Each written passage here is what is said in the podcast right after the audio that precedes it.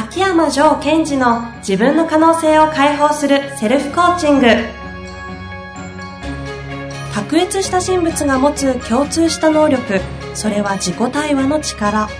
ポッドキャスト自分の可能性を解放するセルフコーチングは上場企業から中小企業までエグゼクティブコーチングトレーナーとして人材開発を行ってきた秋山城賢治がビジネスや人生で役立つセルフコーチングの技術について分かりやすく解説します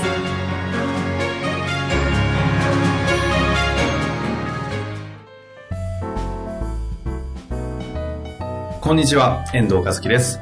秋山城賢治の自分の可能性を解放するセルフコーチング。本日も始まりました。ジョーさんよろしくお願いいたします。はい。よろしくお願いします。今日はジョーさんからの持ち込み企画。持ち込み企画、企画かわかんないですが、あるんですよね。そうですね。はいこう最近、こう、社長さんの相談を受けて、えー少しこういうことに気をつけた方がよりいいんじゃないかっていう話を今日したいと思います。ああ、はい。そういう相談が多いっていう類のものなんですか？相談っていうのも、うーんと、私から見てて、ちょっとこれは危険かもしれないねという、本人は気づいていないけど、うんうんうん。そういう傾向がある人、うんどんな系なんでしょうか？えー超ポジティブ社長に起きてる罠みたいな感じですかね。なるほど。超ポジティブ社長に起きている罠。うん。多いですよね。社長さんで、もう振り切ったぐらいポジティブな人、あの、その逆もいますけど、はい。そんなにね、怯えなくてもとか、うんうん。そんなに前しか見ないのもちょっとどうなのかなとか。うんうん。はい。そうですね。こう特にこう、起業した方、自分で、うんその中でこう、ポジティブっていうのは悪いことではないんですが、なんだろうな、うん、ポジティブすぎるっていうのは、ちょっとこう、あんまりいい状態じゃない場合もあります。うんうん。で、そういう方がなぜ、その、良くないかっていう話をしていきたいんですが、はい。まずですね、その、ポジティブは丸、ネガティブはペケっていう概念をなくした方が、私はいいと思うんですね。うん。過去にもそういうお話ありましたね。はい。でそれも踏まえてなんですが、そのポジティブすぎる社長に起きていることというのはですね、はいまず、えっ、と、現場で起きていることは、とにかく新しい企画、新しい企画をやっていくと。そして、えー経営に対して、えー未来未来、前前を向いているということなんですよ。うんうん。でこれ一見すごいいいように思いますけども、その、よくよく話を聞いてると、現状を認識してない方がいるんですね。ああ、はいはい。まあはい。もうちょっと聞きます。はい。例えば、こう、会社の経営状況で、えーウィークポイントがあるのに、うんうん。そこの部分っていうのを、こう、ちゃんと受け取ってないとか、財務的にも苦しいのに、なんか新しい企画をやろうとすることとか、社内のマネジメントズタズタなのに、うん。あたかもピカピカのような前提で進めちゃうとか。あとは、それさっき言ったように、こう、えー、財務的に厳しいのに、新しいお店を出店しちゃうとか。で、そのこと自体は悪いわけではないんですが、現状を受け止めてないっていう点では問題があるんですね。うんうん。つまりこう、その人の中でこう、受け入れがたい何かこう、現状があって、それを見ないようにしている。つまり、現状を見ないために未来を見ているっていう状態なんですよ。なるほど。み現状を見ないことによって得てるものが、その未来、うん。じゃそこから回避することがそうです得。るものになっちゃってるはい。おっしゃる通りで、本当はいうのは、現状をしっかりと受け止めて未来を見るはありですけど、うん未来を見るのは手法になってしまい。現状を見ないようにするための方法として未来を見てるんですね。なんかそこまで聞くと確かに危険そうな感じしますね。うん。今に生きてない状態になってるってことですよね。その通りです、その通りです。で、例え話になるんですが、100メートル走ってあるじゃないですか。はい。100メートル走って、こう、どうやって走っていくか知ってます？質問が高度すぎて答えられないんですけども、どうやって走るどうかやったら100メートル走では前に進むかということなんですよ。地面を蹴って、その通りです。地面を蹴ってる。はい。100メートル走っていうのは、そのゴールに向かって、どれぐらい地面にエネルギーを注げるかによって前に進んでいきますよね。うんうん。ところが、えーその、現状を受け取らないで未来ばっかり見てる人っていうのは、ゴールは見てるんですが、全く足元にエネルギーが入っていかないと同じ状態なんですよ。あですから、ここにいるのに、未来にばっかりエネルギーを注いでる。そうすると結果が出ないんですね。うーん。ですので、えーこういう人の中で起きてることっていうのは、その受け入れがたい現状があって、あそれを見たくないんですよ。あ。ふーん。それによって、うん超ポジティブを取ってるっていう。そうですね。見方をするんですねはい。あの、少し前にお話したモチベーションで言うと、ラブベースに見えてるようですごいフィアベースなんですね。うーん。死に足ついてないポジティブな感じの状態ってそういうことか。はい。ちなみに、そういう超ポジティブか超ポジティブじゃないかの、こう、なんていうんですか、さ境じゃないですけど、うんうんどうやってこう、ジョーさんはいろんな方とセッションとかする中で、あ、これは健全なポジティブ、これは危ないポジティブってわかるんですか、あの、現状認識をどれぐらいされてるかですよね。うん、そのどれだけ今が危険かとかそういうことではなくて？なくて。危険か危険じゃないかはあまり、あの、大きな問題はなくて、うんうん現状をまず語ってもらいますよね。うんうんで、その、例えば、経営だと数字的な側面なのか、あとは人間関係でこういうことが起きてるとか、そういうものをしっかりとその人が現状として認識しているかどうか。うん。あの、いろいろね、その社長さんとか経営者の方話してると、現状の質問をしてるのに、未来の話の回答が返ってくるっていうやつ、よくありますけど、あれ、あの感じか。はい。で、えっ、と、私が、あれ？ここの、なんかこういうところ、違和感があるなと思って、え質問をすると、うまく逃げてかわそうかわすんですね。うんあで、それって二つあって、本人がなんとなく意識してると。なんとなく。ーうんうん。場合と全く無意識って二つあるんですね。で、本人がなんとなく意識してる、でも見ないようにしてるっていうのは、すごい見ないようにしてるっていうことに対してエネルギーを使ってるわけですよ。うんうんえーなんかこう、危ないものをケツ下に隠すみたいな。でも、ケツ下に隠れてるってことを分かった状態で、ポジティブなことやろうとしてるから、もう自分の中で気持ち悪いでしょうね。ん。そういう悩みというか、うんまあ多分その方自体って意外とその事実自体は自分で把握しきれてないわけですよね。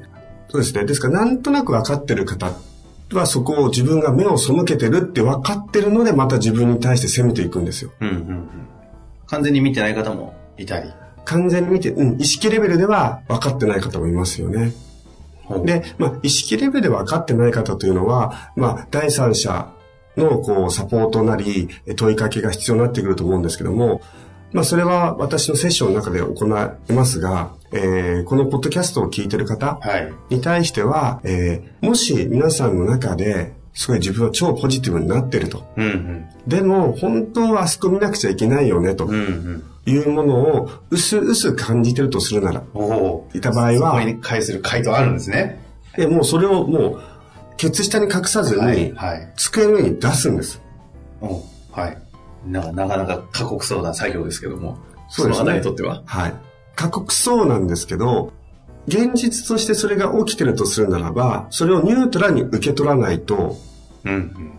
地面を蹴れませんよということです。ああ。よく、あの、最近、あの、社長さんたちとの界隈で流行ってる言葉がありまして、うんアウトカムの乱用という言葉があるんですけど、うんうんあの無駄に前ばっか見まくって、どうにかごまかす作戦という。そうですねで、よく怪我するって言いながら笑うっていう話があるんですけど。その通りです。アウトカムをちゃんと見ていくと、えっと、ステートが変わって、内側の状態が変わってきちゃうので、うん。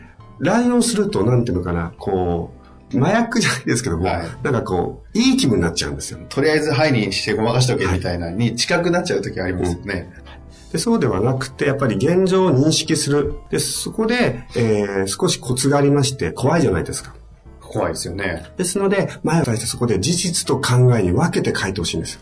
うん。ですから、事実としては、売上が何十万とか、赤字が何十万とか、赤字が3ヶ月続いている。と。か。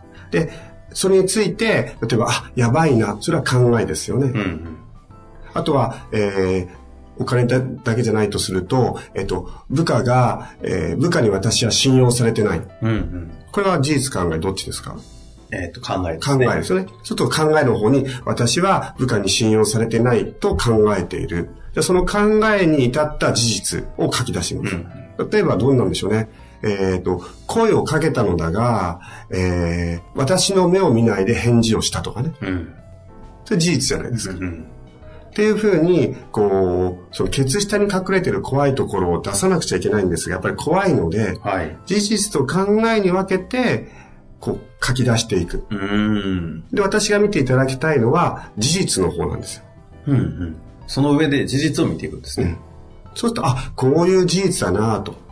今、私はこういう場所にいるんだな。うん売上が3ヶ月赤字とか、えっと、声をかけたら、えースタッフに声をかけたら、下向いたまま返事をしてるというとこにいるんだなと。うんうん。これを、そのままシンプルにニュートラルに、こういうことが現象として起きてるんだなと。うんうん。でところで私は、じゃあ、どうなりたいだろうとか、どこに行きたいだろうとか、何をしたいだろうというアウトカムうんうん。を見ていく。この作業が重要になってくるんですよ。その上でどうするんですか？現状かなり事実ベースで見れてきて、うんその上で自分はどこに行きたいのか何をしたいのかのアウトカムを見て、うん。そうすると、えーさっき言った100メートル走のレースに立てるので、あまずは、まずは地に足つけようっていうところですか、このあの超ポジティブ思考で、えー現状を受け取れてない方は。でこれだけでも随分変わってきます。で特にあの経営者もそうですし、えービジネスパーソンもそうですけども、現状を現状として受け取れなければ、うんうん。何も変化を起こせない。はあ。まあ今しか変えれないですもんね。その通りです。ですから、遠藤さんおっしゃったように、変化を起こす場所は今なのに、うん。変化を起こすのは未来じゃないんですよ。うん。未来はそちらのベクトル方向性を向くものであって、変化を起こす場所ではない。うん変化を起こす場所は今なので、うん。なるほど。そのことが非常に重要です。うん。結局、そういった方々って実際にはそのセッションとかやっていくと、どうなるんですか？あのーまあ、その方のペースを見ながら、現状を受け取ってもらいます。で、徐々に徐々に。うんとは言ってもちゃんと未来を向きながら、今を生きるみたいな状態になってくる。そうですね。うん。なんかそうすると周りの人との関係性も良くなりそうですよね。うん。本当そうです。というのは、その今まで自分が無意識で避けていた現状に向き合えることができたという意味の、その自尊心が湧いてくるんですよ。あーあー、そこから自尊心も湧くもんなんですか？そうですよね。今に向き合った俺っていうう。ん。怖いかもしれないけども、あ、こういう現状があるってことをしっかり受け止めることができたなという、そこのこう自尊心っていうのは非常にエネルギーになります。なるほどですね。ぜひ、あの、ポジティブすぎるかなとか、ちょっと最近やりすぎかなとか思っちゃってる。そうです。あ、やりすぎです。とやりすぎは大丈夫なんです自分の中で、えっ、と、現状を受け止めなくて、え何か前を向きすぎてるという感覚の方。